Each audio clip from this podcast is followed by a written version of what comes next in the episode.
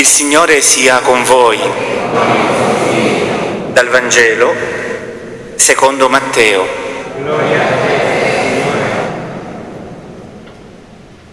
In quel tempo Gesù disse ai capi dei sacerdoti e agli anziani del popolo: che ve ne pare? Un uomo aveva 2 figli. Si rivolse al primo e disse: figlio, oggi va a lavorare nella vigna.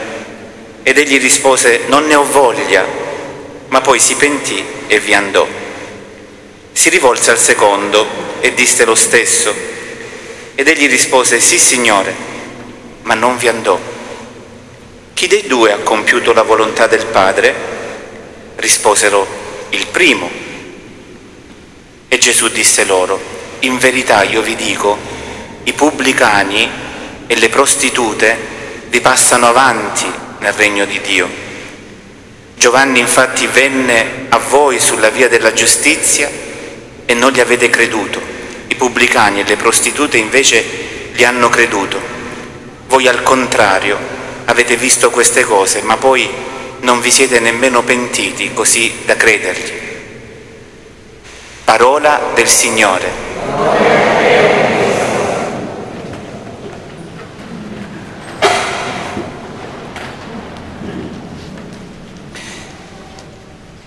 Proprio bella questa felice provvidenza di una coppia che compie 50 anni di matrimonio e di un'altra coppia giovane che battezza il primo figlio. Mi sembra che ci sia l'arco della vita. E personalmente, quando guardo questi traguardi così importanti, specie quando la vita non è stata poi facilissima, mi incoraggio. Io ho la metà degli anni di messa, non di vita, degli anni di messa del vostro matrimonio, 23 anni che sono prete, e dico chissà, no? Ce la farò, non ce la farò, sarò fedele. Poi guardo questi traguardi e ci incoraggiamo, e così credo anche questa coppia giovane, no? Guardando il traguardo di 50 anni di vita matrimoniale e incoraggiando. Si può fare, potete toccarli, sono di carne e ossa, non sono extraterrestri, si può fare, ed è una bellissima cosa. Ed è la parola di Dio che ci viene in aiuto in questa domenica. Vedete, tocca un tema, questa parola, delicatissimo, che è il tema del faticoso rapporto con la paternità. Vedete, con la paternità oggi più di sempre, non solo oggi, anche prima, non è che prima fosse più facile il rapporto con la paternità, con il padre. Oggi è un po' più complesso perché sapete, no? Ormai l'abbiamo imparato tutti, anche se non siamo né psicologi né sociologi, che questa società viene chiamata la società senza padre, cioè sembra che proprio la figura della paternità sia completamente diluita. La figura della paternità è la figura della regola, della norma, e per questo è sempre difficile il rapporto con il padre. Basterebbe che ciascuno di noi facesse un po' memoria del suo rapporto con il proprio padre e si renderebbe conto, ecco, di questa fatica che tutti abbiamo fatto, che tutti facciamo.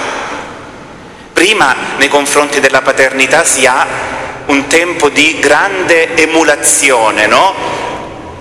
Il figlio vuole diventare come papà, cioè c'è una grande ammirazione del padre, però non ci illudiamo molto, perché poi questa fase finisce e comincia quella fase dell'obbedienza faticosa, dell'obbedienza per paura, o per paura delle punizioni o per paura di deludere, ma in un modo o in un altro si è sempre, obbedienti per paura. E poi c'è la fase della ribellione, quindi Anto preparati, poi c'è la fase della ribellione, i psicologi la chiamano, non la chiamo io, l'uccisione del padre, cioè ci vuole un tempo, un momento in cui il figlio deve necessariamente far fuori il padre, non fisicamente, qualche volta accade purtroppo anche fisicamente, ma far fuori il padre, cioè staccarsi per diventare se stesso, no? E anche nei confronti di Dio, sapete, c'è questa fatica. Noi spesso diciamo Dio Padre, Dio Padre, Dio Padre, senza considerare le ripercussioni che ha dentro di noi questa parola. Perché dentro di noi la parola Padre ha delle ripercussioni, per quanto bravi siano stati i nostri genitori, certamente questa parola però ha delle ripercussioni dentro di noi, perché per tutti noi che siamo più o meno tutti adulti c'è stato un tempo in cui abbiamo dovuto necessariamente staccarci da questo padre, e qualche volta sentiamo il bisogno di far fuori Dio per diventare più autonomi, no? C'è questo mito moderno, contemporaneo, di far fuori Dio dalla vita, dalla storia, dalla società, perché finalmente possiamo essere liberi, perché finalmente è un'illusione, no? È una chimera anche questa, è una fase anche della vita spirituale, anche del nostro rapporto con Dio. Il Vangelo di oggi parla di un padre e due figli. Dovremmo dire, no, il primo figlio, forse il più giovane, forse quello più piccolo, quello più scapestrato, quello venuto male, no? La pecora nera di casa, al cui il padre dice vai a lavorare nella mia vigna, e quello gli risponde proprio di tutto punto. I papà qui presenti forse ancora le sentono, no? Nelle orecchie i no dei figli, no? Dalla terza media in poi hanno cominciato ad abituarsi ai no, no, no, no. Dice no, non ci voglio andare, ma poi dice il Vangelo, pentito sì, andò. E l'altro figlio invece, ossequioso, verbalmente molto obbediente, dice sì signore. Letteralmente il testo greco è proprio come quando, diciamo così, nella vita militare c'è un comando di un super, sì signore, proprio un ossequioso obbediente, ma poi non ci va. Vedete, questi due figli vivono tutti e due dentro di noi.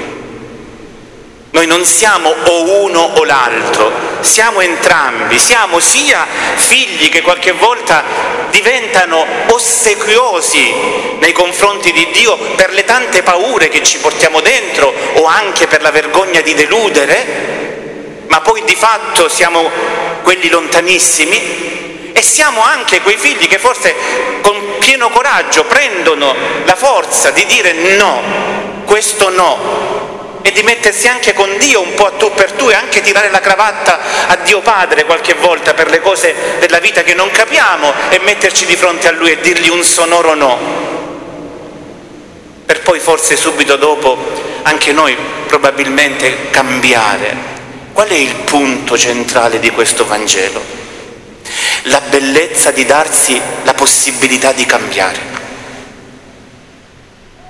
Il punto qui non è essere verbalmente ossequiosi, ipocritamente di fronte a Dio in un certo modo. Il punto è di darci la possibilità, la libertà di cambiare. Vedete, oggi anche nella Chiesa e anche in politica si fa un gran dire sul fatto di non cambiare mai idea.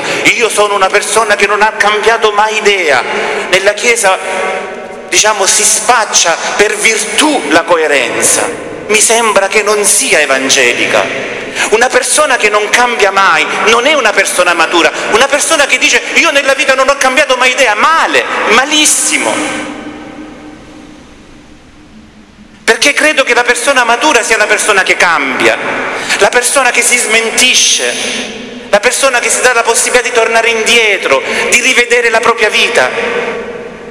I racconti rabbinici hanno dato anche un nome a questo atteggiamento, a questa possibilità di smentirsi, di cambiare vita. L'hanno chiamata Teshuvah, che letteralmente noi l'abbiamo tradotta con conversione, ma come sempre poi noi occidentali, noi latini in modo particolare, abbiamo moralizzato tutto, e per noi la conversione è diventata una questione morale, moralistica, di chi diciamo da peccatore incallito deve diventare bravo, o di chi deve cambiare religione, magari appartiene a un'altra religione, si è convertito, no? La conversione è qualcosa di più profondo, è un regalo della vita e di Dio, è un regalo di maturità, quando cambi, quando ti smentisci, quando fai un passo indietro, quando i tuoi sonori no, poi c'è una revisione di vita. Per questo è così duro E così dura la seconda parte del Vangelo, quando non so voi, ma io con un pugno nello stomaco, in tutta questa settimana in cui sto su questo Vangelo, l'ho sentita proprio come pugno nello stomaco, quella parola di Gesù: le prostitute vi passano avanti, sono prima di voi. Immaginatevelo, no? Io prete, alla fine della mia vita, mi presento davanti a Dio e davanti a me c'è una prostituta, e quella entra e io no, e quella mi passa avanti e io no. È un pugno, perché probabilmente io appartenevo a quella categoria di persone che non sentiva il bisogno di cambiare, che non si è dato il permesso e la libertà di cambiare, perché forse non c'era niente da cambiare, perché forse andiamo bene così come siamo. Tipico atteggiamento di un mondo religioso, tipico atteggiamento nostro, di noi che frequentiamo, no? Di pensare che forse non va bene così, conservare lo status quo. Tutti siamo arrivati ad una sintesi spirituale e di vita religiosa, di vita di fede, siamo arrivati ad una sintesi in cui facciamo andare bene tutto. Dio è anche le cose che non sono propriamente evangeliche. E poi diciamo pure di essere coerenti, di non cambiare idea, di essere sempre noi. Chissà se qualche volta la vita non ci ha messo invece in discussione e non ci ha scorticato dentro perché noi potessimo rivedere la nostra vita, anche quello che di buono davamo per scontato.